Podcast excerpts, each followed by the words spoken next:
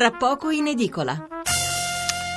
Allora, riprendiamo con altri due messaggi. Eh, Marina da Venezia scrive: Il partito di Wilders potrebbe diventare il primo partito e altri paesi come la Francia nelle prossime elezioni potrebbero mettere a rischio l'Unione Europea. È un rischio reale? Gireremo allora la domanda ai nostri ospiti. E poi Maurizio da Pesaro. Evidente l'incapacità se l'Italia deve affrontare il problema diplomatico del genere, là dove da noi un sindaco vieta un comizio di opposta fazione. Riferimento e a De Magistris e al comizio di Salvini. Va bene, allora ehm, torniamo da Serfas van der Laan. Eh, il nostro collega olandese. Eh, intanto va bene un commento anche su quello che hai ascoltato finora e poi volevo chiederti un po' quali potranno essere gli sviluppi, cioè adesso si arriverà al voto in Olanda e poi però il problema rimane aperto no, con la Turchia. Sì, certo. Posso prima darti eh, eh, la, la, risposta alla tua domanda? Certo. Perché si vota il mercoledì. Eh, non si vota la domenica perché è il giorno di riposo per i eh, cristiani, eh, non si vota il venerdì e il sabato eh, perché il, sono i giorni del sabat, si vota il mercoledì invece perché le scuole finiscono prima, al mercoledì, e le scuole vengono usate come urne elettorali questa è la, la risposta alla tua domanda. Eh, eh. e poi ehm, cosa, succederà? No, da noi quando si vota si paralizza tutto, chiudono le scuole il giorno prima, il sabato perché devono mettere i seggi, poi rimangono chiuse il lunedì perché devono fare lo spoglio, quindi da noi è molto più, eh. più problematica e grave, insomma. Eh, eh, eh, non so qual è la, la situazione. Beh, evidentemente, evidentemente, la vostra mi pare migliore. Ah, certo. Va bene. Si prendono con eh, comodo da noi le cose, diciamo così, via. Mm, prego. Cosa succederà? Eh, va bene, Olanda non è intenzionata di far eh, radicalizzare eh, ancora di più la situazione eh, e quindi tutto dipende dalla Turchia ovviamente se loro davvero impongono eh, queste sanzioni economiche o fanno altre misure eh, drammatiche, come hanno comunicato questa sera, la situazione peggiorerà ovviamente, ma soprattutto per la Turchia, eh, perché eh, Olanda ha una delle economie più forti dell'Europa. Eh, noi, non so se sapete, l'Olanda è il più grande investitore in, in Turchia Ah, sì? eh, noi investiamo eh, 22 miliardi di euro annuale in Turchia, quindi se davvero ci saranno, eh, ci dei, dei, problemi, i problemi eh, diventeranno anche più grandi per, per, la Turchia che per l'Olanda. Però anche per quindi, le aziende vostre che eh, perderebbero sì, no? mm, gli investimenti. Sì, ovvio, mm. non, non è una situazione che... Ma no, io per esempio no, mi sono meravigliato no, anche eh, rispetto a questo fatto che eh, hanno, hanno, piantato la bandiera turca sul consolato olandese in, in, in Turchia e, e, questa cosa pure è passata così senza commenti particolari, mi sembra, no? Eh, assolutamente no. Eh, mm. Quando si, si, vedono queste immagini in televisione c'è, c'è un sentimento di eh, non di paura, ma di, di eh, la gente è sorpresa che queste cose stanno succedendo, eh, non capiscono, gli, tanti olandesi non capiscono perché. No, voglio dire, non c'è una reazione forte da parte del governo, mi sembra, insomma è una cosa molto grave no, questa. Mm. Eh, sì, sì, eh, ma come ho detto prima, il governo vuole deradicalizzare e mm-hmm. quindi eh, non vogliono fare dei commenti eh, severi, ma anche questo è un dibattito politico eh, perché Veones ovviamente eh, vuole che noi vogliamo di più. Eh, ci sono anche altri partiti che, eh, che dicono che dobbiamo reagire eh, più, più, più, fortemente, quindi non è, eh, non è una cosa che, cioè anche il sentimento in Olanda non è in questo momento che, che, la gente è molto, molto come dire, No, ehm, il, eh, Margrethe è, eh, si, si, presenta come un leader eh, che sa come guidare il paese, eh, ma ci sono anche eh, delle proteste ovviamente nel, nel paese. Non, non, tutti sono d'accordo, non con, Rutte e il modo in cui sta eh, affrontando la crisi. Facendo, mm. ah, sì, sì, infatti, sì, affrontando mm-hmm. questa crisi.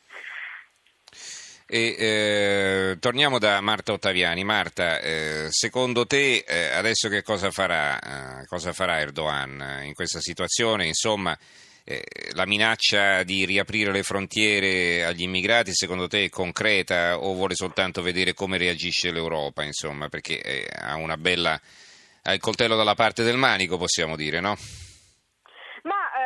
In realtà non la vedrei tanto così, nel senso che la Turchia è vero che alza la voce, ma poi è anche vero, e c'è una lunga letteratura su questo punto, che non passa mai dalle parole ai fatti. Qualcuno ricorderà che quando fu approvata la legge in Francia che negava, che puniva, scusatemi, chi negava il genocidio armeno, anche lì scoppiò letteralmente il finimondo, i turchi boicottarono alcune aziende francesi per qualche tempo, però poi tutto si risolse in un nulla di fatto. Anche le famose ripercussioni contro Israele hanno portato alla Turchia più danni che benefici. Quindi il problema secondo me principale è che ormai Erdogan è una personalità fuori controllo per i suoi stessi, per il suo stesso team. Quando ieri tutti urlavano al boicottaggio dell'Olanda e all'interrompere i rapporti economici, l'unica voce fuori dal coro è stata proprio quella del ministro dell'economia che ha detto testuali parole, troviamo il modo di far valere le nostre posizioni, ma gli accordi economici non si toccano, proprio perché, come diceva il collega olandese prima, probabilmente è ben conscio di quanto valga la presenza dell'Olanda in Turchia, ma eh, oltretutto questo in realtà questo ragionamento si potrebbe estendere a tutta l'Europa, tutta l'Europa investe in Turchia, il 44% dell'export turco è diretto in Turchia, in Europa, perdonatemi, per questo io mh, ogni tanto francamente fatico a capire perché Bruxelles non riesca a trovare una linea unitaria. La Turchia è un partner importantissimo, è un paese fondamentale, ma non è il paese, ma non è così importante da poter dettare le condizioni e mettere in una, in una situazione di sostanziale sudditanza l'Unione Europea. Mm-hmm. Beh, L'Unione Europea che eh, balbetta in, vari, in varie situazioni, no? ricordiamo la crisi ucraina, i rapporti con la Russia, tutta la questione mediterranea, non si riesce a trovare una linea comune, quindi il grande tallone d'Achille dell'Europa è che esiste un'unione economica ma non c'è l'unione politica, eh, per non parlare di quella militare, non esiste neanche una difesa comune. Va bene, poi vedo qui Giusy che scrive che tristezza, ieri ho visto un film documentario su Sakin, donna eroica della resistenza kurda e sulla Repubblica del Rojava. Le potenze europee sostengono Erdogan e non vedono le ingiustizie. Alessandra da Napoli, sindaco non ha mai vietato nessun comizio, aveva semplicemente chiesto che non si svolgesse in uno spazio per l'80% di proprietà del comune, visto lo spregio manifestato dal comiziante contro i napoletani. Va bene. E, e, però ha detto che lui appoggiava, non, non, dopo quello che è successo evidentemente, ma insomma appoggiava le proteste contro la venuta di Salvini e questo non è tanto normale, insomma, no? Visto che siamo in Italia e uno si può muovere liberamente. Allora, Rossella da Varese, non c'è omogeneità di vedute tra i paesi dell'Unione Europea nei confronti della Turchia, ma è vero che il tema principale delle campagne elettorali in corso è la paura degli immigrati, come non arrivare a una rottura. Eh, Moretti, allora lasciamo a te le conclusioni perché poi ci salutiamo. Eh, oggi chiudiamo prima la nostra rassegna stampa, come sapete, lunedì. Allora, ehm, a questo punto, anche per dare una risposta a questi ascoltatori che si domandano che cosa succederà in questa Europa, ricordiamo le elezioni in Olanda. Eh, domani, poi ci saranno le elezioni in Francia, poi quelle in Germania, forse in Italia e insomma ci sono, a parte l'Olanda, che pure è un paese importante, ma eh, dopo si voterà in, nei tre paesi chiave dell'Unione Europea, quindi effettivamente è diciamo, una cartina di tornasole sulla tenuta dell'Europa, no? questo, questo, eh, eh, questa chiamata alle urne. Sì, assolutamente sì, l'Olanda spesso ha anticipato dei movimenti che poi si sono um, ripetuti in, in, altri paesi europei.